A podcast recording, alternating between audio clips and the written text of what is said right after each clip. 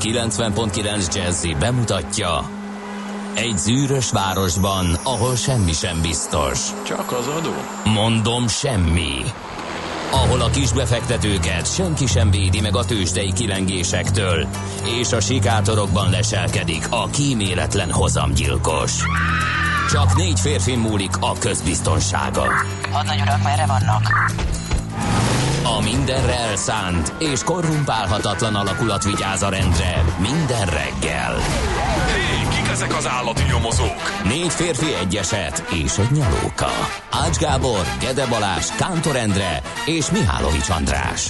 Az íróasztal mögül pedig Profit kapitány diktálja a tempót. Humor, emberi sorsok, közönséges bűnözők és pénz, pénz, pénz. Egy különleges ügyosztály, a Gazdasági Muppet Show minden hétköznap reggel a 90.9 Jazzin. De is figyelj, ne csak a bárányok hallgassanak. De miért? Ha nincs pénzed azért, ha megvan, akkor pedig azért. Millás reggeli. Szólunk és védünk. Jó reggelt kívánunk, indul a Millás reggeli 6 óra 31 perckor itt a 90.9 Jazzy Rádion 2019. április 16-át írunk, akkor kiadásunk ez. A mikrofonunknál Ács Gábor. És Mihálovics András. 0 30 20 10 909 ez az SMS, WhatsApp és Viber számunk. Tusko Hopkins már írt nekünk. Az M5-ös nagykörösi illatos út, külső mester, Rákóczi híd, Szerémi útvonal, oké, okay, minden csendes, még mindig nem találjuk fülük Jimmy kését. Aztán emlékezzetek meg, második Abdul Mejid Osman Kalifa harmadik házassága Atia Misiti, de közben írna a másik hallgató, Mihisti Kadin Effendivel köszönjük szépen, megemlékeztünk, de nem értem, hogy miért. Majd biztos ez ilyen cizellált értelmiségi poén. Erősödő forgalom mellett lehet közlekedni Gödről Pestre minden szakaszon az M3-as bevezető a Kagylós kúttól szinte lépésben 35 perc alatt ért D-kartás Gödről Zuglóba, és a szerelmes futár már 3-6 magasságában arról számolt be, hogy alig van forgalom Cseperről Gödöllőre, és hát Nyuszit reméli, hogy lát majd, de nem látott, mert nem írt azóta sem, úgyhogy aggódunk. Na, uh, bemutatkoztunk, hogy a mikrofonoknál Ács Gábor, be, az jó? Be, az van, a nap híre mindenképpen, illetve szomorú aktualitása, hogy uh, felgyulladt a Notre Dame, ugye Párizsban az egyik, hát az európai kultúrkör, meg talán a világ kultúrkörnek az egyik legjelentősebb építészeti emléke. Jó hír viszont, hogy úgy tűnik, hogy sikerült megmenteni a tetőszerkezetnek a jelentékeny részét, tehát nem éget ki teljesen a Notre Dame, csak a kétharmada, és a francia miniszterelnök Emmanuel Macron már ígérte, hogy újra fogják építeni, és hát meg is indult a közadakozás, egy francia milliárdos már 100 millió eurót felajánlott arra, hogy sikerüljön újjáépíteni a 850 éves gótikus templomot. Úgyhogy mi erről már többet nem tudunk mondani, mert nem a mi profilunk, meg hát ugye rádió műsorban szerintem a, inkább a képek mondanak többet sem, mint a szavak erről, meg hát el is akad az ember szava látni azt az írtózatos pusztítás, ami történt a Notre Dame-mal. Bármelyik internetes portára fellátogattok, fogtok találni erről képeket, mi verbálisan ennyit tudtunk erről mondani. Na, Isten értesse a csongorokat, mert nevük napja vagyon ma, illetve nézzük meg, hogy a születésnaposok mivel büszkélkedhetnek, mivel fényezhetik magukat. 1865-be repüljünk vissza, de maradjunk április 16-ánál. A Pesti naplóban név nélkül megjelent egy cikk. Hát utóbb kiderült, hogy ezt Deák Ferenc jegyezte, aztán az is kiderült, hogy a fordulópont a kiegyezéshez vezető úton, ez volt a húsvéti cikk, akkor ugye a húsvét pont erre a napra esett, és hát ugye a passzív ellenállásból egy kicsit kimozdult a magyar vezetés, politikai vezetés, és hát ez volt a startpisztoly, amely aztán a kiegyezéshez vezetett végül. Aztán röppenjünk át 2003-ba, Magyarországra, akkor írtuk alá Aténben az Európai Unióhoz történő csatlakozást rögzítő dokumentumot, a szerződést, amely kimondta, hogy 2004. május 1-től uniós tagállammá válik Magyarország. Na, nézzük neves születésnaposainkat. Kerek évforduló 1889-ben született Charlie Chaplin. Angol származású volt, de hát ugye a nagy nevettető filmrendező is lett igazi ö, superstar az ő idejében.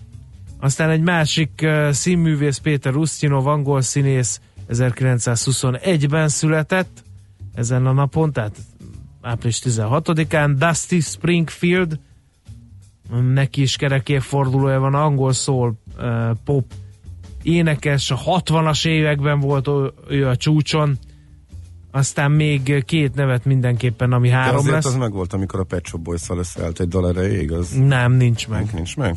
Érdekes volt. Igen. Aha, Nem sokkal halál előtt, igen. De hát kereshetsz Dusty Springfield-től valamit, meg, Edith meg- Piafnak is megvan a, a Notre Dame-os száma, nézd meg. Hát, Szerintem az esetleg. pont nincs, de Notre Dame, hát Keres rá, addig én elmondom, hogy Gesztesi Károlynak is ma van a születésnapja. 1963. április 16-án született Shrek magyar hangja, illetve 1971-es évjáratú, de április közepi. egy színész. Hát, hogy már szerintem épp- bosszantja. Rövid, röviden valamit jellemezni kell róla, és az egész pályafutásáról, hogy Igen. képbe helyezzük a hallgatókat, Shrek magyar hangja. Igen. Jut eszünkbe a számtalan filmes és színházi szerepe helyett mellett. Na igen. 1971-es évjárat április 16-ból Sobert égjen a zsír Norbert fitness edző, akkor ő mennyire lehet boldog ettől az égjen a zsírtól? Szerinted.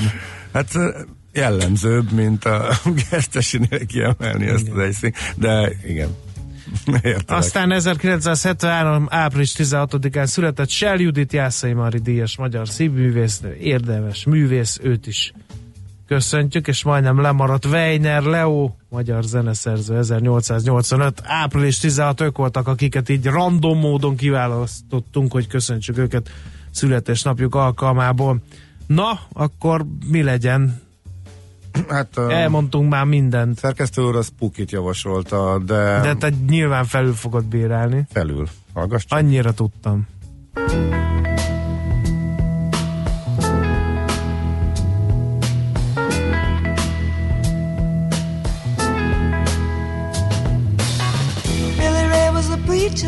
and when his daddy would visit, he'd come along. When they gathered around and started talking, when Billy would take me walking. Out through the backyard we go walking. Then he looked into my eyes. Lord knows to my surprise, the only one who could ever reach me was the son of a preacher man. The only boy who could ever teach me was the son of a preacher man. He was. He was. Was.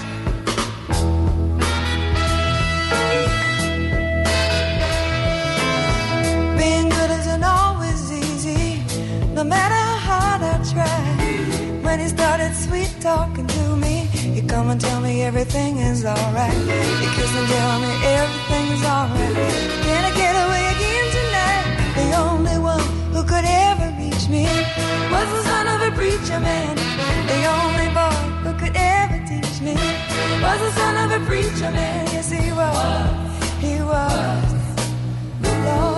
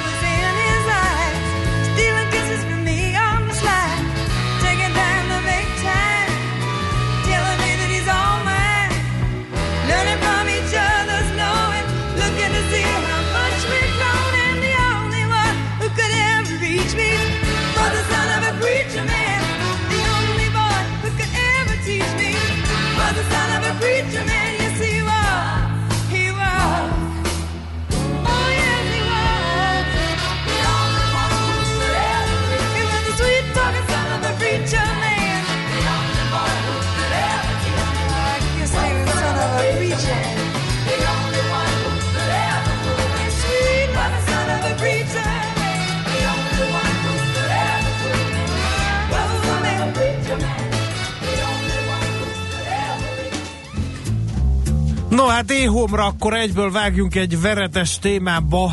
Um, valami nem stimmel az átlagbérek számításával, mert hogy más számol a KSH, és más számolnak a más független szakértők, hogy mi folyik itt, meg ennek mi a jelentősége mégiscsak, ezt fogjuk tudatkolni Kis Ambrustól, a Policy Agenda vezető elemzőjétől. Jó reggelt kívánunk!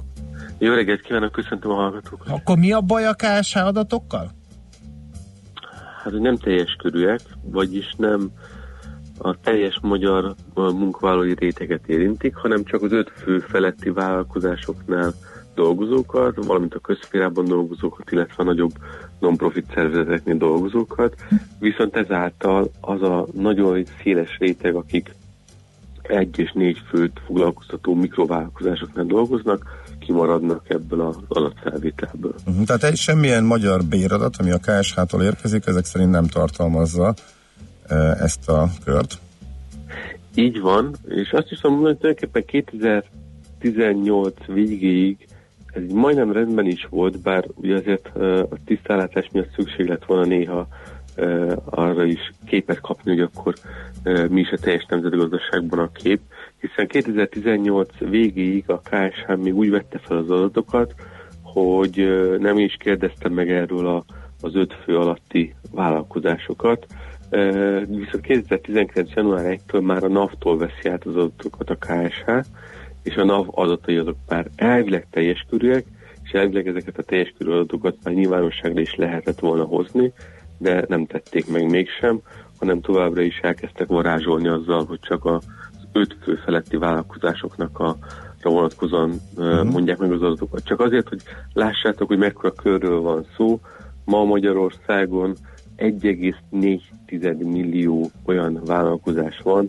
ahol négy fő vagy az alatti a foglalkozottaknak a száma. Uh-huh, de ugye azt volt egy ígéret, hogy akkor megváltozik a módszertan, és bekerül majd ez is az adatokba.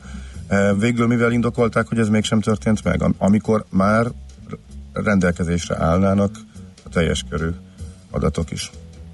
Ez egy furcsa kommunikáció volt a KSH részéről, ugye ez március végén, március 29-én eh, lehetett olvasni a legutolsó kereseti statisztikai adatokat, és március 29-én, amikor közölték ezeket a számokat, akkor azzal együtt egy eh, közleményt is közzétettek, mely szerint, és innen kezdődik a furcsaság a történetnek, mely szerint a NAV-tól átvett adatok úgy érzik, hogy hiányosak, és ezt a hiányosságot valamilyen módon korrigálni kell, és hogyha ezt elvégezték, akkor csak ezt követően uh-huh.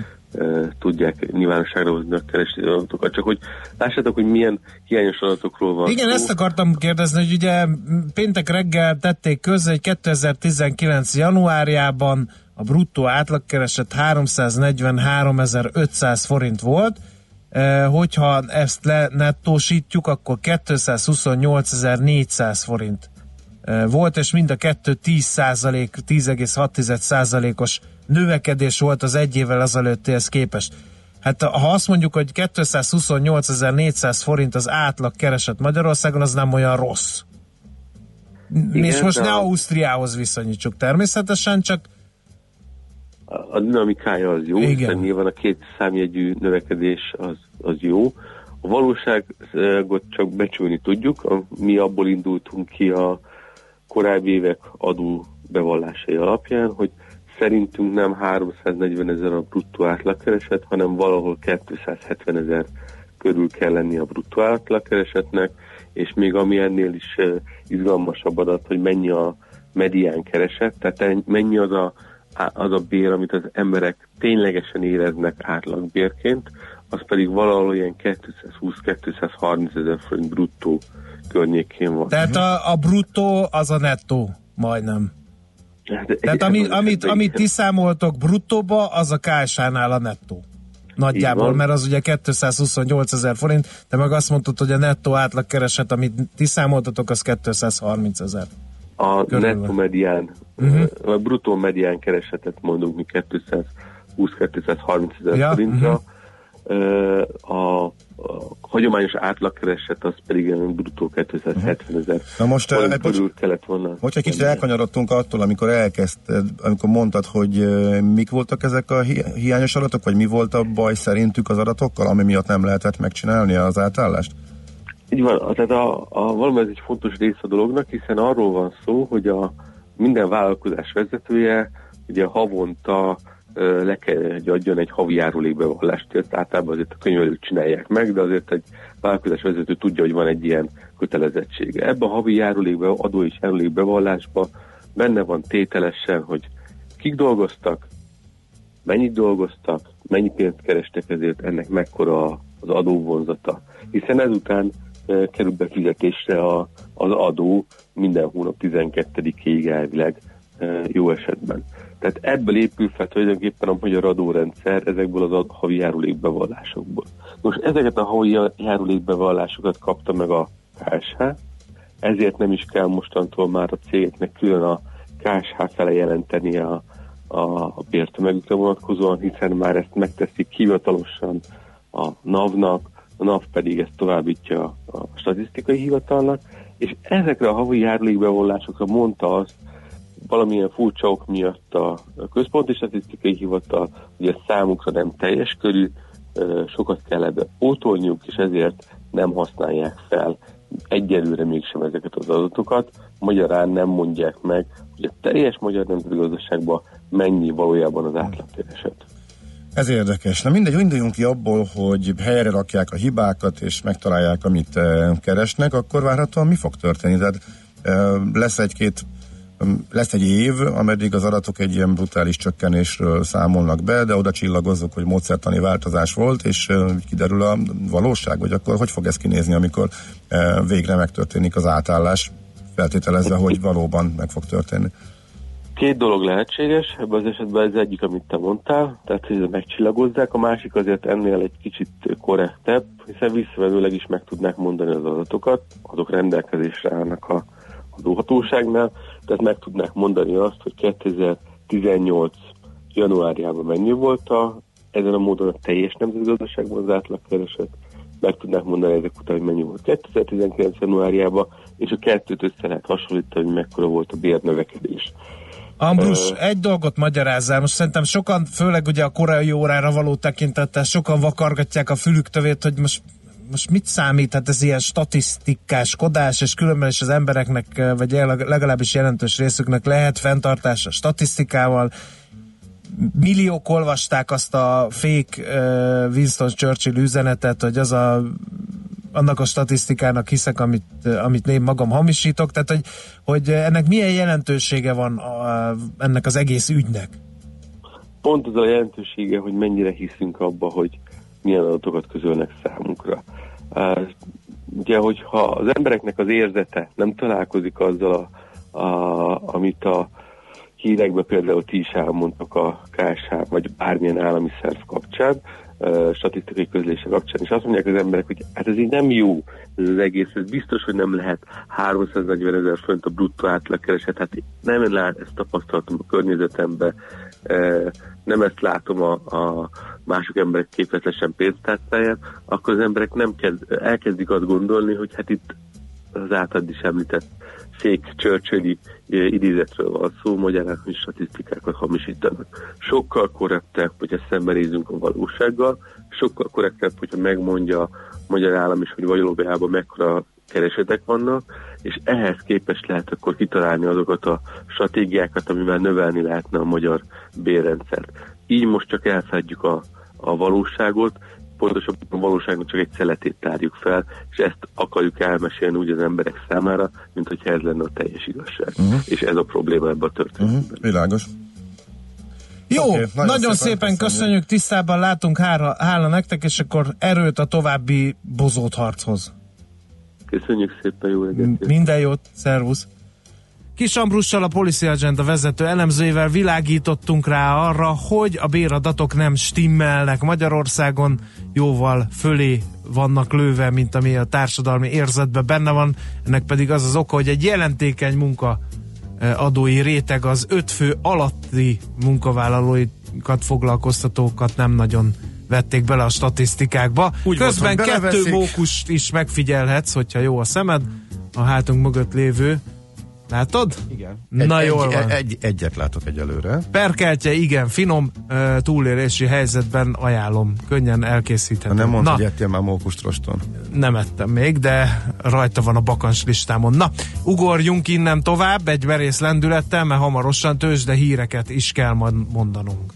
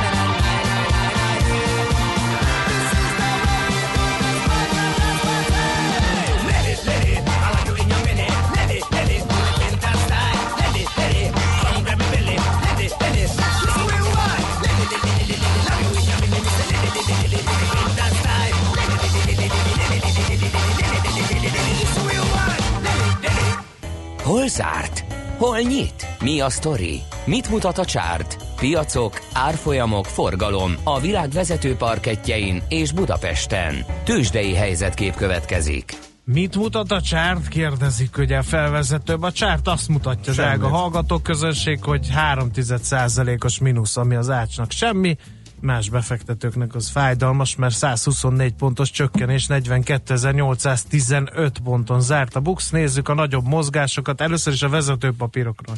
Mindenképpen szót kell ejtenünk, megint csak vegyes felvágott, de most a MOL 1%-os mínusza vitte a prímet, 3298 forinton fejezte be az olajpapír, esett emellett a Richter 4,1%-kal 5535 forintig, Viszont a másik két papír erősöd getet inkább ezt mondanám, mert hogy az OTP 10 forintot drágult, ami 1 az nem nevezhető talán erősödésnek, 13.230 forinton jár az OTP, illetve a Telekom is erősödött 2%-ot 467 forintig. Na, aztán volt itt a közepes papíroknál nagyobb hacacáré volt, egy elég derék elműesés, 3,3%-os 29 ezer forintig. A Waberers 1,9%-os mínusszal fejezte be a tegnapi napot 1570 forinton, és akkor gyorsan radarozom, hogy hol van még eh, markáns mozgás. Eh, A cikk Pannoniának sem volt jó napja, 1,4%-os mínusz, a Graphisoft Parknál ugyanennyi a mínusz, és akkor a jó hírekből viszonylag kevesebb van. A BIF 3,9%-os erősödésre talán ide ullózható az Alteo 2,6%-os drágulása ugyancsak, és az Auto Wallis 4,5%-os erősödése is. Úgyhogy én ezekkel a jó hírekkel pattintanám át a Laszti Tács kollégának, aki szerint semmi nem történt a nemzetközi piacokon, lefogadom. Egy, hogyha kerek 20%-ban, vagy majdnem kerek 20% pluszban áll idén a Nasdaq, és több mint 15%-ban az S&P, és hetek óta ez a helyzet, és eh, itt tingli-tanglizik a mm, csúcsok környékén, akkor igazából nem túl izgalmas, nem véletlen, hogy nem kerül be a nagy nemzetközi hírfolyamokba az, hogy éppen mi történik a Wall Street-en. Innentől kezdve céges sztorik vannak, elmozdulgatnak jobban a részvények, amikor kihozzák a gyors jelentéseiket, de igazából nagy izgalom valóban nincsen. E, úgyhogy e, ismét ugyanazt lehet elmondani, hogy ekkora ugrás után kicsit visszafogják magukat a vásárlók is, ugyanakkor egyelőre korrekcióra sem képes a piac, úgyhogy ellentétes, ellentétes irányba mozognak, hírek által vezérelve a papírok, úgyhogy ezek közül a nagyobb mozgók közül lehet, illetve érdemes ilyenkor esetleg néhányat kiemelni. Múlt héten már beszéltem a Egyesült Egészségről, nagy vesztes volt, múlt héten a United Health most éppen azzal tűnt ki, hogy ugrott 3 ot de hát a múlt héten elveszített több mint 10 Jaj, hát aztán vannak időnként összeolvadások és felvásárlások. Tegnap az ilyen jellegű hírekbe az került be, hogy a szemét vezetés fölvásárolta a a, hát, hogy is mondjuk ezt, fejlett ártalmatlanítást. Úgyhogy a fejlett vezetés és az ártalmatlanítás, a waste management és az advanced disposal nagy akvizíciója tartotta izgalomban a piacokat. 22%-kal adott a piaci ár fölött ö, a mm, Advanced Disposal papírokért a Waste Management, és ettől aztán nagyon örült, ennek aztán örültek a befektetők, tehát kb. ilyen hírek mozgatták a Wall Street-et. Tőzsdei helyzetkép hangzott el a Millás reggeliben. Itt van, megjött, de nem Bagaméri, hanem Schmidt Andi, aki majd híreket fog mondani nekünk, ha bejutott az épületbe az én segítségemmel, mert már ez is probléma, újabban ajtón álló posztot is betöltök a Millás reggeli műsorában, mert az Ács kollégát is én engedtem be, meg a Schmidt kolléginát is én engedtem be. Kíváncsian várom, hogy a sors még mi mellékállásokat fog ma reggel dobni én nekem. Uh, amíg ezen töprengünk, addig Schmidt Andi elmondja a híreket. A reggeli rohanásban könnyű szemtől szembe kerülni egy túl szépnek tűnő ajánlattal. Az eredmény krétával körberajzolt tetemes összeg. A tethelyen a gazdasági helyszínelők, a ravasz, az agy és két füles csésze és fejvállalakzat.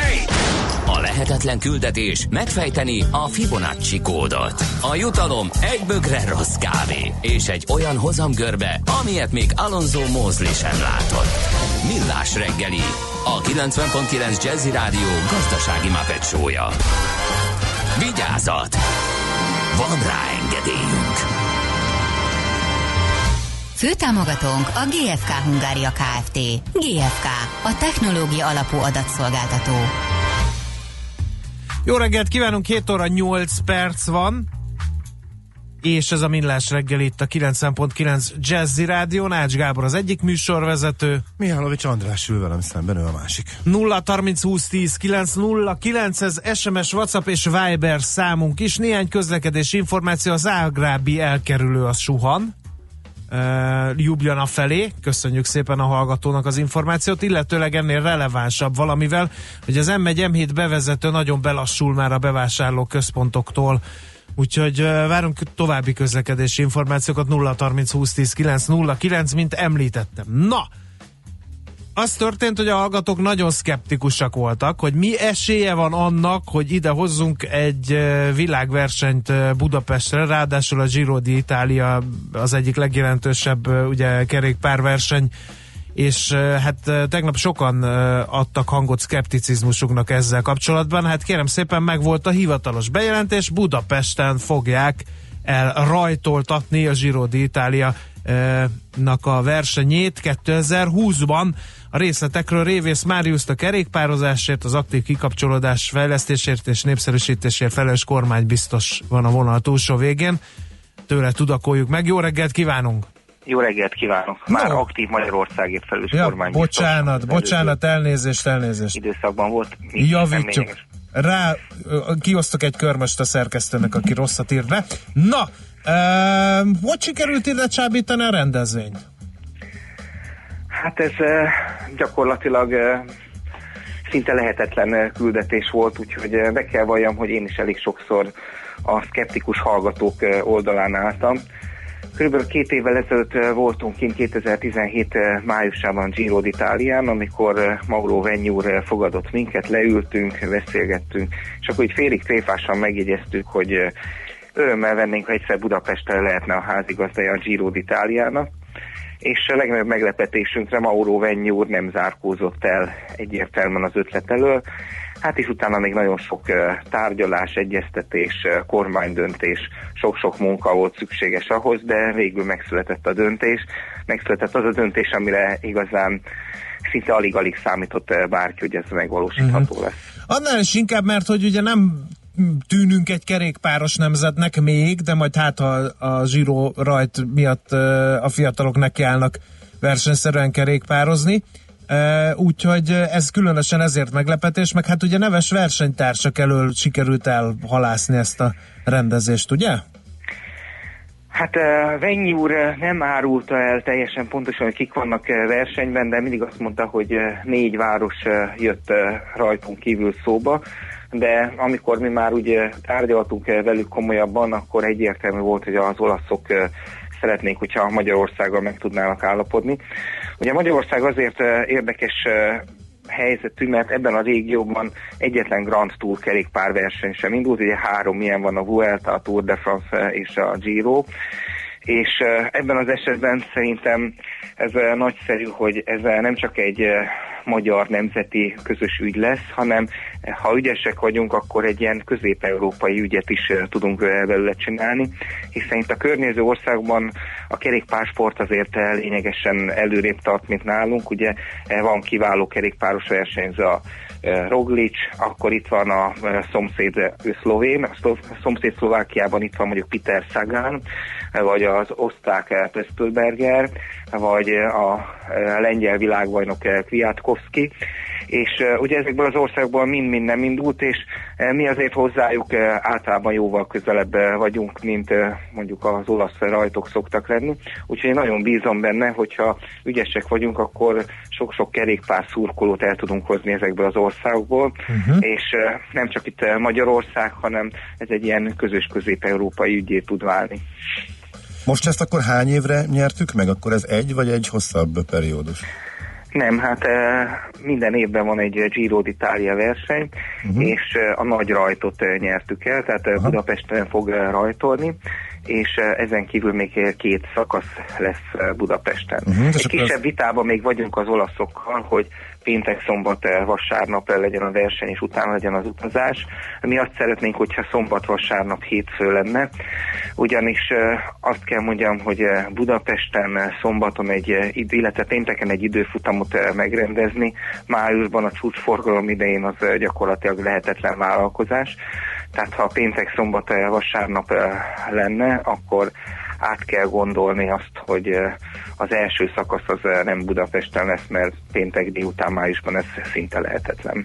Uh-huh. Értem. No, uh, egy, uh, ugye megírt a sajtó, hogy 7,8 milliárd forintba fog kerülni uh, a rendezvénynek a, a lebonyolítása. Uh, ez uh, milyen költségeket uh, fog felemészteni, és uh, hát ugye mindenki azt kérdezi, hogy hogyan térül meg uh, ez a befektetett összeg. A 7,8 milliárd forint igen jelentős része az a versenydíja. Nem lehet azt mondani, hogy jogdíja, mert ugye nem jogdíjat fizetünk, hanem a versenyt idehozzák, és a verseny főszervezői azok a Giro d'Italia szervezői lesznek. Ennek van egy elég jelentős áfa tartalma is, tehát ennek egy része visszafolyik közvetlenül a- országba. Vannak ránk háruló költségek is, amit nekünk kell biztosítani, ez döntően a, döntően a, a, a közönségnek a, a kiszolgálása, a biztosításnak a, a díja, és ezen kívül Hát vannak ilyen felkészítő rendezvények, ugye Hollandiában ebből például több mint 1200-at eh, tartottak. Hollandia egy eh, rendkívül kerékpáros nemzet hozzánk eh, képest, nagyon sokan kerékpároznak, sok nagyszerű kerékpárversenyzőjük van, de nagyon fontos, hogy ez a verseny sikeres legyen, hogy felkészítsük Magyarországot is erre a versenyre, hogy mi várható, és mi is sok-sok rendezvényt tervezünk az elkövetkező egy évben, és azoknak a költségeit is tartalmazza ez a nem kis összeg. Eh, Hollandiában készült egy eh, tanulmány annak idején, hogy amikor tőlük indult a Giro d'Italia eh, nagy rajtja, akkor minden befektetett euró az kettő másikat hozott. Ez nem biztos, hogy Magyarországon is így lesz, mint mondom, a kerékpárkultúra az eh, más szinten áll, de azt gondolom, hogy, hogy az azért elérhető, hogy ez a verseny ez rentábilis legyen Magyarországon is. Hogy hogy jön vissza, elég belegondolni a reklám értékében ennek a versenynek. 198 országban közvetítik. Ugye három napon keresztül Budapest és Magyarország lesz a, a, a van, címlapokon, az adásokban. Rengetegen fogják nézni, és nagyon-nagyon sokan fognak Magyarországra utazni ezeken a versenyeken. Eh, Olaszországban eh, tavaly minden a szakaszoknak az átlagos eh, nézőszáma, tehát ahol kimentek az utak mellé, az olyan 3-400 ezer fő között volt minden egyes nap. Hát ezt a számot ezt valószínűleg Magyarországon nem fogjuk tudni elérni, de azért Magyarországon is szerintem több százezer nézőre lehet számítani a három nap alatt. Uh-huh. Az útvonalon még vitatkozunk, igen, ugye? Illetve igen. mennyi beleszólásunk van, illetve ez hogyan fog eldőlni, hogy pontosan merre tekernek majd. Az útvonalról a végső döntést természetesen az olasz szervezők fogják meghozni, ugyanakkor javaslatokat mi fogunk tenni. Hát elég necces lesz a dolog, mert ugye májusban az eh, szervezők el lesznek foglalva a Giro d'Italia idei lebonyolításával.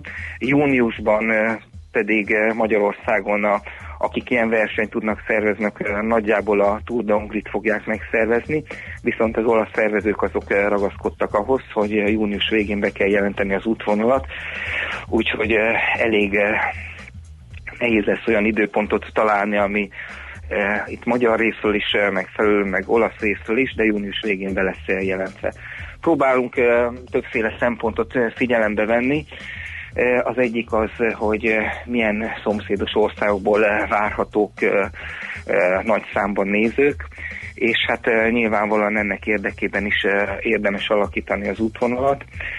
Nem tudom, tehát eh, nagy erőket fogunk mozgósítani ennek érdekében, hogy a Tour de France-on már hatszoros, győ, hatszoros zöld trikó győztes, háromszoros világbajnok, mondjuk Peter Sagan az elinduljon a Giron. Ez esetben rendkívül sok szlovák nézőre is számíthatunk. Érdemes például olyan útvonalat is megfontolni, hogy Szlovákiából is könnyen oda lehessen eh, jutni. Érdemes olyan útvonalat találni, ami mondjuk Ausztriának, eh, Szlovéniának, ahonnan szintén eh, komoly versenyzők várhatók, eh, szintén megfeleljen. Úgyhogy az előzetes elképzelések szerint annyit elárulhatok, hogy az a két nap, ami Budapesten kívül lesz, az inkább Nyugat-Magyarország irányába várható, mint ahogy ezt államtitkár asszony tegnap a beszédében Szabó Tündel is mondta. Magyar vonatkozáson dolgozik a kormány, hogy magyar versenyző is legyen? Van nemzetközi csapatban magyar kerékpáros, csak azért kérdezem, vagy esetleg valami szabadkártyával, mert igazából ugye ö, akkor ö, jó egy ilyen sportesemény, hogyha a hazai versenyzőnek is lehet szorítani.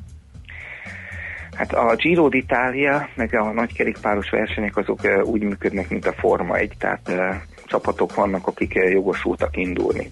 Most 18 World Tour csapata 12-ből az eleve adott, nekik nem is kell a versenyem, és ezen kívül még négy úgynevezett prokontinentális csapat indulhat el. Hát itt nagy a, a verseny, mert prokontinentális csapatból ugye sokkal-sokkal több van, mint négy, és és hát ezekbe a csapatokba kellene beszélni. Mi szerettünk volna a, a szerződésben garanciát kapni arra, hogy, hogy magyar versenyzők is indulhatnak, de a verseny szervezői széttárták a kezüket, és azt mondták, hogy ez, ezt nincs hatáskörükben vállalni. De természetesen van lehetőség, és teljesen egyetértünk azzal, hogy magyar szurkolók azok akkor várhatók az utak mentén, hogyha lesznek eh, eh, magyar versenyzők is a csapatokban. Eh, nyilvánvalóan eh, meg kell állapodnunk eh, olyan prokontinentális eh, csapattal, amelyik el tud indulni, hogy eh, magyar versenyző is indulhasson benne. Eh, arra kaptunk ígéretet, hogyha van olyan csapat, aki indulhat a, a, indulhat a Giron, ez az elérte a prokontinentális szintet, akkor egy csapatra mi eh, javaslatot tehetünk. Van most eh, körülbelül négy-öt olyan eh, tehetséges magyar versenyző, akinek van esélye bekerülni itt a Giro d'Italia valamelyik csapatába. Az egyik az Teák Barna, Kusztor Péter, Walter Attila, aki most a CCC színeiben megy, és a Dina testvérek. Én remélem, hogy ketten-hárman közülük a következő Giron el tudnak indulni, amit eh, lehetséges, azt igyekszünk megtenni ennek érdekében. Nagyon szépen köszönjük az információkat, és akkor nagyon sok sikert kívánunk a szervezéshez. Ez egy klassz esemény mindenképpen. Köszönjük még egyszer, és jó napot kívánunk. Köszönöm szépen, viszont hallásra. Viszont hallásra. Révész Máriusszal az aktív Magyarországért felelős kormánybiztossal beszélgettünk az imént arról, hogy ide jön 2020-tól a Giro d'Italia a nemzetközi kerékpáros, országúti kerékpáros versenynek a rajtja Magyarországra. Nekünk a Gellért hegy a Himalája. A Millás reggeli fővárossal és környékével foglalkozó rovata hangzott el. Chavo Les que haga pavonsaria Cana salvaste el Voi si mange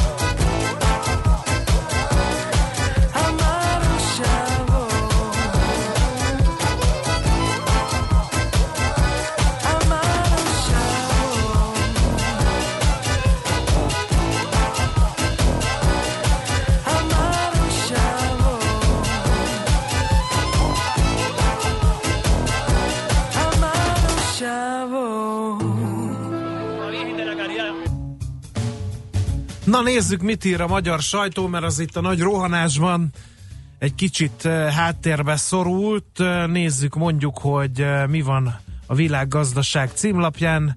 Hát kérem szépen, egy rossz hír a Richter részvényeseknek.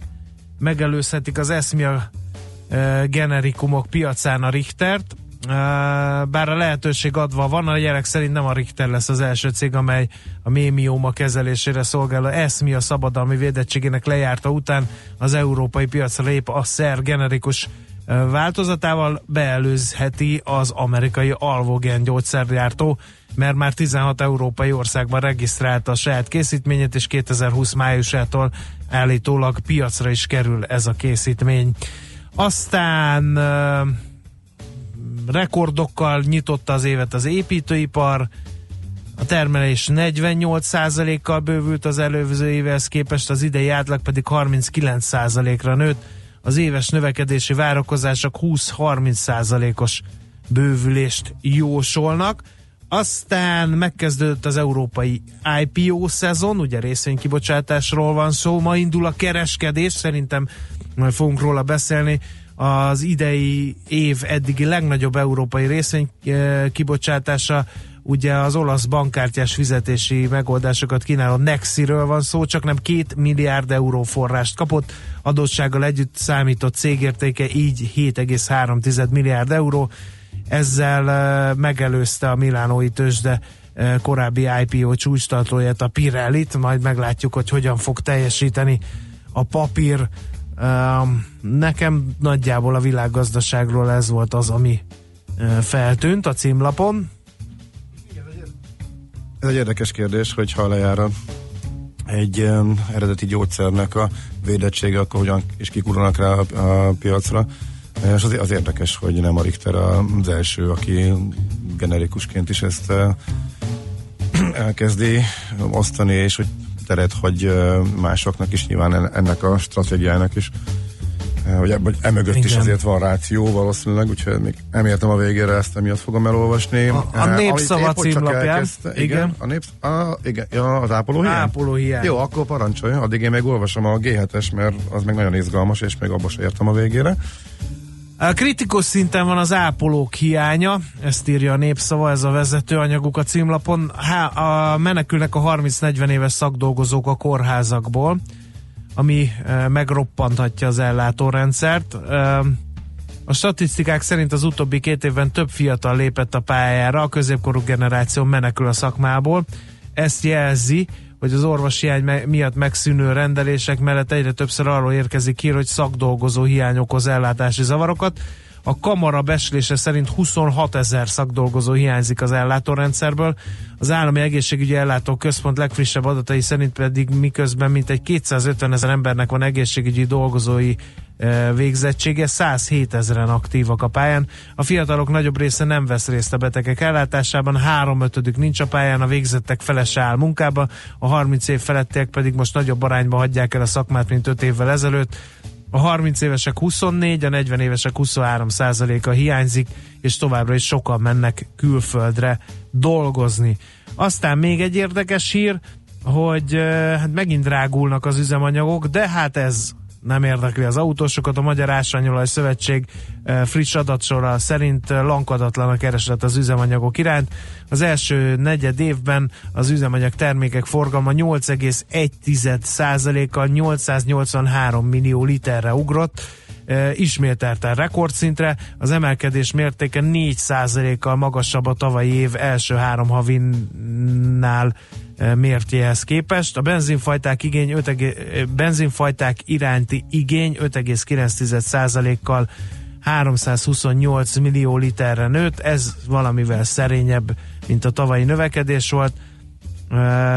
A gázolajból pedig jó kétszer annyi fogy, mint korábban. Úgyhogy ezekről is bővebben a népszava ír. Akkor én meg idéznék. A fővárosban Cinkotán az Ilona telep hév megállótól egy köpésre egy szépen rendben tartott kert és néhány hatalmas fenyő mögött bújik meg egy nem kiemelkedően elegáns családi ház.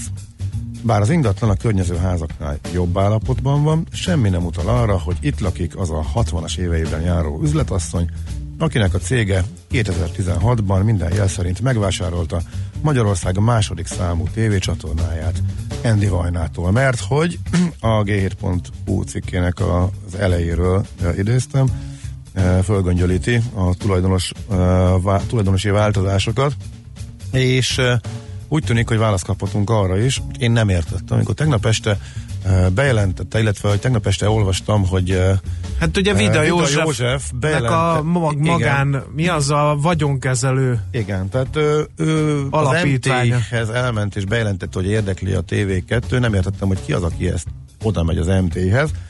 Hát akkor megint csak idéznék ebből a ma, ma reggeli G7-es cikkből. A történetből feltűnik az a Vida József is, aki tegnap este egy nappal azután, hogy az ügy érintettjeinek elküldtük kérdéseinket, nyilvánosan is bejelentkezett a TV2-ért. Tehát ez alapján úgy De tűnik- megelőző csapás? úgy tűnik, hogy miután a G7 kitúrta a történetet, akkor a ügy egyik szereplője kiállt a nyilvánosság elé.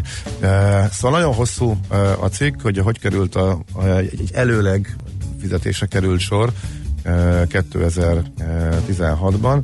Ö, Nem értem a végére. Itt mi van a háttérben? Miért előlegként fizették ki ezt a szerény 20 milliárdot 2016-ban ebből a cinkotai családi házból? Ez tehát a g7.hu, valaki a TV2 sorsa, illetve a tulajdonosi változások hátter érdekel, akkor ezt javasoljuk. Na ugorjunk, meséljünk rövid híreket, mert aztán kriptopédia rovatunk következik. Műsorunkban termék megjelenítést hallhattak. Mindenkinek vannak pénzügyei. Ha van pénze azért, ha nincs, akkor meg azért. A 90.9 Jazzy magyar-magyar gazdasági szótára minden hétköznap élőben segít eligazodni a pénzvilágában. Tősde, depisza, árupiac, makrogazdaság, személyes pénzügyek. Tippek, ötletek, szakértők és egy csipetnyi humor. Millás reggeli, a gazdasági Muppet Show. Minden hétköznap 10-ig. Főtámogatónk a GFK Hungária Kft. GFK, a technológia alapú adatszolgáltató. Reklám Családok húsvétja Gödöllőn. Feledhetetlen programok sokaságával kívánja az idei húsvétot emlékezetessé tenni a családok számára Magyarország egyik legimpozánsabb kastélya. Április 21-én és 22-én irány Gödöllő. Részletek a www.királykastély.hu oldalon. Az új üzlettársam mindig bevetésre kész. A munkamániás Mercedes-Benz Vitógó vezetés támogató rendszerekkel és Mercedes Pro konnektivitási megoldásokkal biztosan célba juttatja a rakományt. Vitógó már nettó 4 millió 990 ezer forinttól. Részletek mercedes-benz.hu per Vitógó. Reklámot hallottak. Rövid hírek a 90.9 Jazzin. Sikeresen kimentették a lángoló Notre Dame-ból a műkincsek és más értékes tárgyak jelentős részét, jelentette be a Párizsi tűzoltóság szóvivője. Arról egyelőre nincs információ, hogy a templom belsejében mekkorák a károk. Hajnalban minden esetre a tűzoltóság azt közölte, hogy már csak az izzó részek hűtésével kell foglalkozniuk. A lángok kora este csaptak fel a Székesegyház felújításához felállított állványzaton, onnan terjedtek tovább. Leégett a katedrális teljes tetőszerkezete is huszártornya. Ma van a holokauszt magyarországi áldozatainak emléknapja. 1944-ben ezen a napon kezdődött a hazai zsidóság gettóba zárása.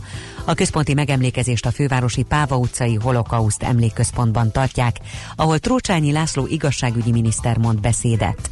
Itt egész nap rendkívüli történelemórákkal és tárlatvezetésekkel várják az iskolásokat. A magyar kormány 2000-ben határozott arról, hogy április 16-a a holokauszt magyarországi áldozatainak emléknapja legyen. Már 150 blinkivel lehet villanyrobogózni Budapesten. Kitolódott az elektromos robogó megosztó szolgáltatás területi határa is. A zóna, ahol a robogókat a használatot követően ott hagyhatják a felhasználók, 40%-kal bővül tovább. A Blinky City szolgáltatásnak közel 17 ezer regisztrált felhasználója van Budapesten, leginkább a 20-35 év közötti fiatalok bérelnek telefonos alkalmazáson keresztül elektromos robogókat. Akár csak a közösségi autós szolgáltatásoknál itt is percenként kell fizetni a használatért, 49 forintot, naponta pedig legfeljebb 4900-at. Felújították a főváros népszerű kirándulóhelyét. A második kerületi Adiliget parkban sportpályákat, kültéri fitnessparkot alakítottak ki, és madárbarát tanösvény is épült. A megújult játszótéren vannak talajszintbe sűjesztett trambulinok, csúszdatorony és vizes játszótér is. A beruházás összege 400 millió forint volt. Újabb magyar filmsiker született. Bogdán Árpád Genezis című filmjét három díjjal jutalmazták a hétvégén Olaszországban. A 20. alkalommal megrendezett Európai Filmek Fesztiválján Dobos Tamás kapta a legjobb operatőr díját. Emellett a szakmai zsűri díjával és a diák zsűri legjobb filmnek járó elismerésével is a Genezis tüntették ki. Napos enyhe időnk lesz ma, délutántól az észak-keleti megyékben megnövekszik a felhőzet, és ott helyenként gyenge esőzápor is előfordulhat. Budapesten nem fog esni. Napközben 14 és 18 fok között alakul a hőmérséklet. A következő napokban pedig egyre melegebb lesz, 20 fok fölé kúszik a hőmérő higanyszála. A hírszerkesztőt Schmidt-Tandit hallották friss hírek legközelebb, fél óra múlva. Budapest legfrissebb közlekedési hírei, itt a 90.9 jazz Jó reggelt kívánok! A fővárosban sötétek a jelzőlámpák a Karolina úton, a Nagyszőlős utcánál is, a Bocskai útnál is. Erősödik a forgalom a Csepeli úton és a második Rákóczi Ferenc úton a Lámpás utca és az m 0 autóút között, illetve a Hungária körgyűrűn is a nagyobb csomópontok előtt, a Soroksári úton az Illatos úttól befelé, az M5-ös autópálya bevezető szakaszán pedig az autópiactól. Szintén lassulásra számíthatnak a Rákóczi úton befelé a Blahalújza tér előtt és az M3-as autópálya bevezető szakaszán a Szent Mihályi út környékén. Telített az M1-es, M7-es autópálya közös bevezető szakasza a bevásárlóközpontoktól és a folytatásban a Budaörsi út is, csak úgy, mint a 11-es főút befelé a Pünköstfürdő utca közelében és a Váci út, a Fóti úttól az Árpád útig. Útszűkület okozhat fennakadást napközben a Vágóhíd utcában a Vaskapu utcánál, mert toronydarut bontanak. A Hermina úton az Erzsébet királyné útjánál szintén útszűkületre számíthatnak mindkét irányban elektromos kábel javítása miatt. Az ifjúság útján lezárták a külső sávot a Dózsa György út előtt, mert aszfaltoznak. Varga Etele, BKK Info. A hírek után már is folytatódik a millás reggeli, itt a 90.9 jazz Következő műsorunkban termék megjelenítést hallhatnak.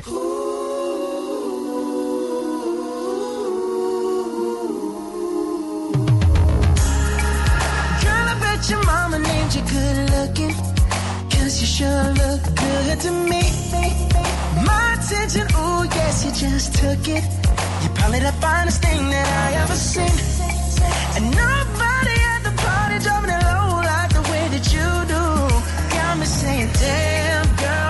break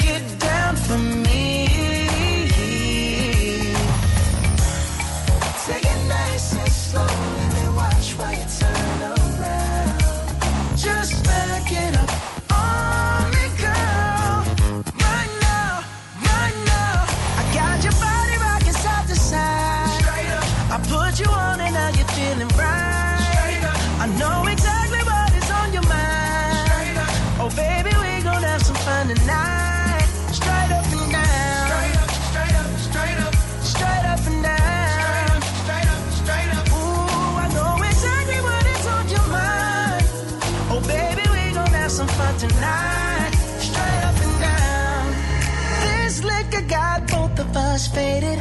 So gone, so gone, so gone. But your booty deserves a celebration. And I'm gonna celebrate it all night long. Come on now show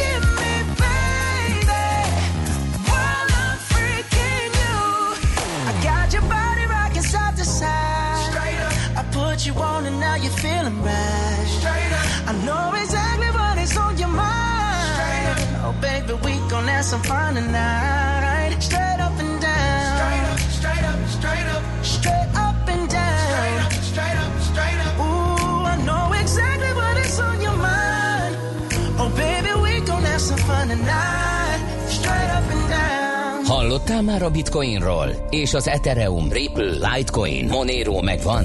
Hallgass a kriptopénzek világáról és a blockchain technológia híreiről szóló rovatunkat. Kriptopédia, hogy értsd is, mi hajtja az új devizát. Hát apám, nem hiszem el, hogy megvárod, még leülök. Komolyan Hát, mondom, figyelj. ez valami hihetetlen. A téma Én, szakértőjeként jó, meg most kell, hogy amellett, hogy, mire amellett, hogy ugye hangmérnökként is funkcionáltam, meg téged beengedtelek, most azért most kávéfőzés, meg megjött a vendégünk, ugye vele is kell foglalni, meg ülsz és piszogsz, mint béka hantalat, ahelyett, hogy elmondanád, hogy a vonal túlsó végén Debreceni Barna van. Ugye, aki ismeri a kriptopédia rovatunkat, az tudja, hogy az online kriptobroker, a MrCoin.eu alapítója ő. Szervusz Barna! Sziasztok, jó reggelt! Na, essünk túl a kötelező piaci körökön. Tehát, bitcoin hogyan teljesített a mögöttünk lévő hét folyamán? Na, hát Bitcoin itt az elmúlt héten egy enyhe mínuszba vagyunk, egy 3%-os mínuszba, most hát ugye kitört egy két hete ebből a 4200-as szintről, most egy kicsit konszolidálódik és erőt gyűjt. Itt most minden bizonyal a jövőben azt fogjuk látni, hogy többször meg fogja tesztelni alulról ezt a 6000-es ö, ilyen talán a legerősebb, eddig legerősebb ilyen pszichológiai szintet, aminek az áttörése tényleg azt jelenteni, hogy hivatalosan is vége van a, a medvepiacnak. Uh-huh. Úgyhogy, úgyhogy hát itt most erőt gyűjtünk tényleg a következő kitöréshez. Én, én személy szerint úgy látom, hogy még egy kis korrekció beleférhet esetleg ilyen 4800-ig vissza. A mostani 5075 dollárról szerintem van reális esélye, hogy még 4008 körüli uh-huh. szintig visszatesztel egy kicsit. Azt, jó, oké, akkor nézzük a, a híreket, amik ugye a kriptodevizák házatájáról, kriptovaluták házatájáról uh, érkeztek. Hát figyelj, nekem a benyomásom az, hogy lassan akinek nincs saját kriptovalutáját versengést írhatjuk ki, mert most épp a legújabb hír, hogy a Világbank és az IMF, IMF is hát valamiféle kriptovalutát bocsát majd az útjára. Mit lehet erről tudni? Az IMF és a Világbank létrehozott saját, magának egy saját belső kriptovalutát. Ez egyelőre nem egy igazi kriptovaluta, nem fogják használni semmire, ezt nem lehet majd megvenni, nem, nem is fogjuk tudni mi ezt használni. Ez, ez arra szolgál csupán, hogy, hogy tanuljanak erről a technológiáról, és, és valószínűleg lesz sok belső projekt ezzel kapcsolatban, és erre fognak fejleszteni. Learning Coin nevet kapta ez a kriptovaluta, de hát ez azt mutatja, hogy, hogy ez, ez gyakorlatilag, hogy egyre inkább felismerik ennek a technológiának a létjogosultságát, és, és azt, hogy tényleg itt, itt vagy, vagy hamarosan át, átállunk erre a technológiára, vagy, vagy egyszerűen behozhatatlan lesz az elő, előny. Uh-huh. Um, és um, úgyhogy uh, igazából tényleg ez egy ilyen ez egy ilyen pilot projekt náluk, hát meglátjuk, hogy, hogy mit hoz a jövő, szóval én nem tartom elképzelhetetlennek egyébként, hogy Igen. mondjuk az SDR-t valamikor valamilyen kriptovaluta alapra helyezik, vannak mondjuk Igen. a főkönyvét vagy az elszámolását. Figyelj, Barna, már meg akartam tőled kérdezni, hogy ebből nem lesz baj, hogy mindenki saját utakon jár? Mert ugye tegnap volt egy jövőkutató vendégünk, aki ezt is elmondta, hogy az egy valós forgatókönyv a jövőre nézve, és hogy a nagy világcégek saját maguk fejlesztenek ilyen kriptofizető eszközöket, és tényleg nincs olyan hét, amikor ebben a rovatban benne számolnánk arról, hogy valaki éppen saját maga kezd el kriptovalutát létrehozni, kreálni, nem lesz ebből baj? Tehát így nem nagyon egyszerűsödik a pénzvilág, ha mindenki nek, mit tudom én, bitcoint kell Ethereumra váltani, akkor az IMF-nek is lesz saját, a nagy bankoknak is lesz saját, az Amazonnak is lesz saját, a Google-nek is lesz saját, stb. stb.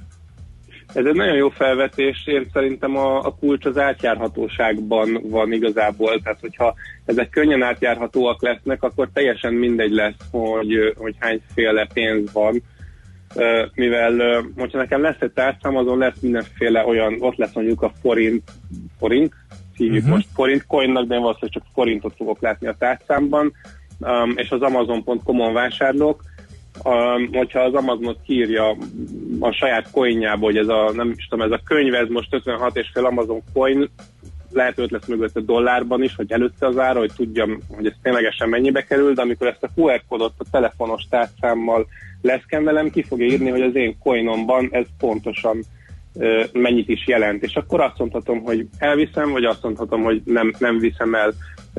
Egyébként a Ripple az, ami egy nagyon hasonló rendszert álmodott meg a világnak, és hogyha ha sokféle coin lesz, akkor én biztos vagyok benne, hogy ez az év, ez csak úgy tud túlélni, hogyha lesz egy ilyenfajta interop- interoperabilitás, um, és mindenki a saját valutáját, vagy valutáiban fogja látni az árakat. De, Mhm. de abszolút, ö, tehát például, hogyha a Facebook kijön egy, egy Facebook coinnal, ami valószínűleg egy dollár coin lesz, ha ezt engedik nekik a szabályozók, akkor az, az egy tényleg, tényleg lehet mondjuk a, a, az USA dollárnak egy fenyegetés, hiszen ott van a Facebooknak két milliárd, vagy nem is tudom hányan vannak már talán két és fél, két milliárd felhasználó, azokra egyszerre csak rázúgít egy kriptopénzt, um, ott egy olyan felhasználó tömeg lesz egyszer csak a semmiből, ami, ami, uh, ami tényleg, um, tényleg egyik napról a másikra uh, érezhető lesz hát, a, az USA dollár. Hát másik, a másik, a, a másik meg, ami meg érdekes történet, az, hogy a hagyományos deviza valuta rendszerekhez ez hogy fog csat, csatlakozni, tehát nem rázhatja meg egyik a másikat, érted? Hát biztos, hogy itt egy, egy idő múlva el fogják tépni egymást, ugyanúgy, ahogy, ahogy um, érted, a, a, eleinte senkit nem zavart a Facebook, és most már ő a második legnagyobb hirdetési platform, és tépik egy, egymást a Google-el, tehát szerintem ez elkerülhetetlen lesz. De én, én alapvetően szabad piaci, uh, én hiszek a szabad piacban, és abban, hogyha hogyha elég sokan kísérleteznek, elég sok hülyeséggel, akkor a végén ki fog jönni néhány olyan értelmes új dolog, ami összességében mindenkinek uh-huh. jobbá teheti az életét. Jó, aztán, hogy ugye a sort folytassuk, a Harvard Egyetemnek is van több milliárd dolláros alapítványi vagyona, ennek van természetesen egy vagyonkezelő cége, amelyik megint csak új kriptovalutába fektetne. Én nem is hallottam még a, a Blockstack Stack tokenről, de majd te elmondod, hogy ez micsoda. A Blockstack az alapvetően egy, egy ilyen egy decentralizált platform vagy hálózat, hogyha én talán a Ethereum versenytársának mondanám leginkább, vagy leegyszerűsítve, és ugye nyilván van egy tokenje neki is, hiszen miért, ne lenne. A tokennel lehet majd használni ezt a hálózatot. Azt mondják, hogy majd nagyon könnyű lesz erre decentralizált alkalmazásokat építeni és ők, nekik a, ők beadtak most egy igényt a, az amerikai tőzsdefelügyelethez, az SEC-hez egy Regulation A plusz keretrendszerre, ami gyakorlatilag, a, hogyha ezt megkapják, akkor az, első amerikai tőzsdefelügyelet által jóváhagyott ICO lesz, ami lehetővé teszi nekik, hogy 50 millió dollárnyi pénzt kalapozzanak össze nem, nem akkreditált befektetőktől. És ebből derült ki, ebből a beadványból derült ki, hogy a Harvard, a Harvard vagyonkezelőjének a, a ö, nem is tudom, talán a melyik vezetője, mindegy, tehát a, Har- a Harvard Nem is lényeges. nem is lényeges, mindegy, de hogy, a, de hogy ő ott van, ö, ott van mint ö, advisor, a, a tanácsadói testületnek a, az egyik tagja, és, tagja, és ezen keresztül derült ki, hogy a, a Harvard Management Company 11,5 millió dollárnyi tokent vásárolt meg közvetlenül, tehát hogy nem a cégbe, nem a fejlesztő cégbe, nem a nem tudom mibe raktak be pénzt, hanem konkrétan a Harvard a, a tokenek bevásárolt bele, ami, ami szintén önmagában egy nagyon érdekes hír, mert azt mutatja, hogy, hogy szemben, nem is tudom, 2017-tel, amikor inkább a, az intézményi befektetők inkább magukba, a startupokba fektettek bele hagyományosabb ilyen equity modellben, ahol részvényt kapnak cserébe, most már elkezdtek konkrétan uh, tokenekbe és kriptopénzekbe is befektetni uh-huh. közvetlenül.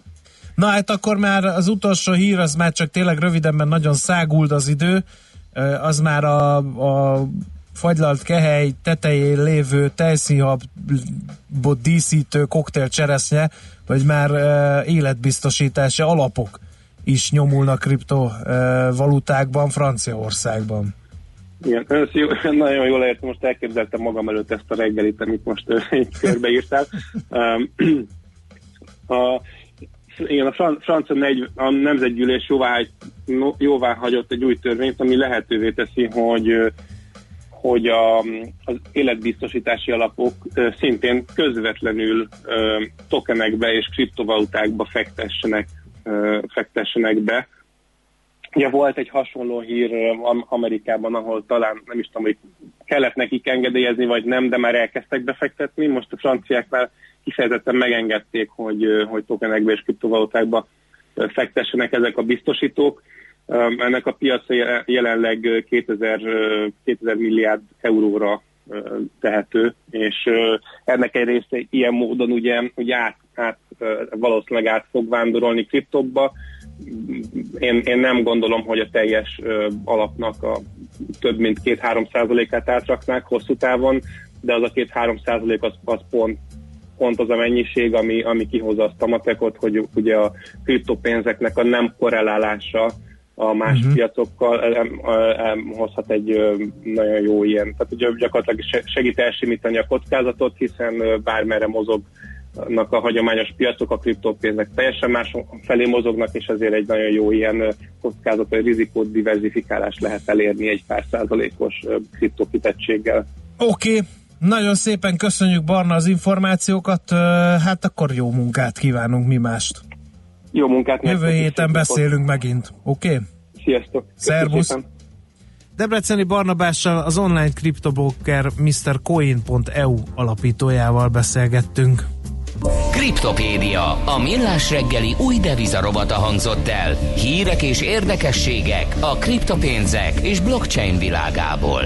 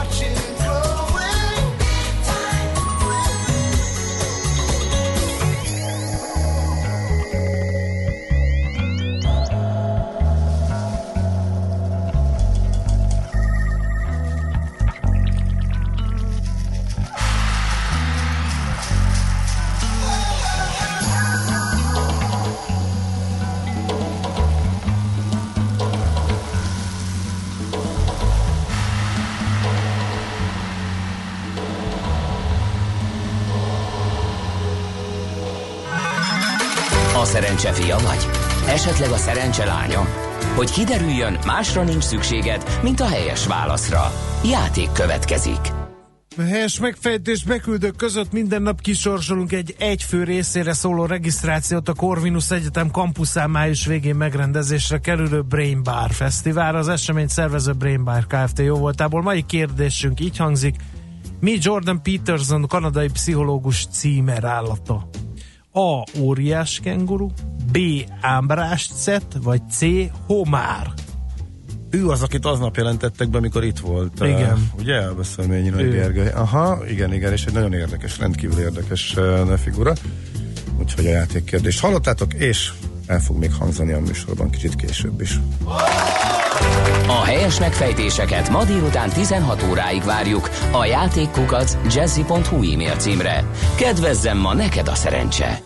Na, akkor 0 30 20 10 9 0 9 hallgatói hozzászólások, észrevételek, mert eddig csehül bántunk a hallgatók közönséggel, viszont szerszám gazda átlátja a dolgokat, legalábbis ami a stáb belső bánni működését lehet csehül, illeti. nem csak állni? Igen, bánni. Mihálovics nyelvújító, Andrást hallottuk. Ács úr szerint semmi nem történt a tőzsdén, és ezt négy percig magyarázta, írja szerszámgazda. Direkt megnéztem. Tűpontos helyzetelemzés. Nem, mert hogy direkt megnéztem, 2 perc 40 másodperc volt, én kérek elnézést. Sziasztok, szép napot! A statisztikákhoz kapcsolódóan egy-két gondolatot szeretnék megosztani. Ugye arról beszélgettünk, hogy a KSH statiszt béradataival, átlagkereset adataival nem stimmel valami a Policy Agenda szerint. A statisztikához kapcsolódóan tehát a statisztika több az egyszerű számtani átlagnál, amivel azonosítjuk, nagyon érdekes és izgalmas, mivel lehetőség van különböző szempontok alapján adatokat elemezni. Az már más kérdés, hogy ezeket közlik-e. Aki az adatot elemzi, az ezzel mindig tisztában van. Lehet, hogy megírne egy beszélgetést ez a téma írja hallgató, uh-huh. mélyen egyetértünk, dolgozzunk akkor az ügyen. Aztán Emir Rulesz hét volt, sőt azóta is majd minden nap van Emir Rulesz, javasolnak egy Tarantino hetet, vegyítve egy kis Guy Ritchie-vel írja Pengész, akinek azt üzenem, de ez nem kívánság műsor. Hát végül is volt Aztán- már, nem ma, hogyha úgy nézzük. Tehát a Son of a Igen. Son of a Preacher igen, az. Igen. Gondolom eljutott a hallgató eszébe, de lehetne egyébként, igen, van rengeteg. Az jó film, Ethereum konkurence a Komodo, nem a Blockstack, ami eleve az Ethereum hálózaton fut szintén. Komodo, erről beszéltek, mert sokkal érdekesebb minél. Szoktuk hallgatói észrevételeket közvetíteni Barnának, úgyhogy ezt is most közvetítjük, úgyhogy legközelebb bízvást állítatom, hogy lesz hír a Komodóról is közkívánatra. Aztán Peter Gabriel forog a sírjába, pedig szegény még meg sem halt, írja a hallgató az iménti számra. Hát neki is tetszik, hát nem véletlenül adta a hangját hozzá, hát nem, nem így van ez. Na. Kérdezi a hallgató, hogy jól értem, kriptóba befektetésen keresztül mossák ki a beszedett pénzeket a biztosítók? Hát ez nem ilyen egyszerű. Nem jól A lehet. vagyonkezelői politika az az, hogy diversifikálni kell a befektetéseket, és ahhoz, hogy a biztosítók e, e, ügyfelei elégedettek legyenek, akkor nem árt olyan e, viszonylag nagy hozamú, ám de kockázatosnak tekintető instrumentumokba is fektetni, mint például a kriptodevizák. Ez így van. Remélem jól magyaráztam el. Az Ács belefulladt a telefonjába, úgyhogy szakmai kontrollt ne várjatok tőle. Hajdú Szoboszlón sok a lengyel turista, jöjjön erre a Giro di- d'Italia. Igen, de onnan hogy fognak visszakeveredni Olaszországba? Teszem én hozzá Hát az kérdésem. a helyzet, hogy a tévében a pusztát meg a gémes kutat mutogatjuk, azzal nem jön több turista, tehát azért valószínűleg Igen. Nem véletlenül fog az nyugatra, meg északnyugatra menni. András, ha a mókus roston készül, és hazai erdőből lesz az alapanyag hozzá, akkor remélem az invazív fajtát fogod bevadászod le, írja a hallgató. E, nem tartunk itt, A dolog, elő, a, eljátszottunk dolog a, gondolattal. igen, András kiszúrt egy ö, Pár kettő, mókust. kettő mókust is a fán, mire föltettem neki a kérdést, hogy mert úgy, be, és úgy kezdett róla beszélni, hogy mintha nagyon jó lesne hogy neki, hogyha elfogyasztaná, és ki, azt állítja, hogy a bakancs listáján rajta van, bár még nem tett ilyet. De hát akinek a agrárosként, ha tudnátok, hogy mik voltak az étlapján, semmin sem Mindent lepődünk. is Semmin sem lepődünk. megettünk. Voltam, ti is kerülhettek könnyen olyan élethelyzetbe, hogy hogy olyanokat vagytok kénytelenek elfogyasztani, mint Bear Grylls. Na, De azért rovar nem volt nektek? Nem ott volt, de megpróbáltam. Na, hát ezt még mondd el akkor, egy szíves. Hol? Hát ahol a bakonyba ettünk egyszer, vágtunk fát, és egy Micsoda? bazi nagy, mörkölt, vagy mi? bazi nagy, ilyen újnyi, vastag, fehér valami jött ki Ja, belőle, akkor és ezt megpirítottuk, annak enyhén dió íze volt, ennyit tudok mondani. Nem tudom a fajt azonosítani. lába volt neki? Nulla, mert hogy egy ilyen bazi nagy kukac. Mondom, egy ilyen Ja. ja. hüvelykúnyi volt. Ha. Ó, Schmidt Andi kedvet kapott, úgy látom az ábrázatán, úgyhogy szerintem lassan Na, adjuk is Schmidt át neki. Andi innen szép nyerni a hírekkel.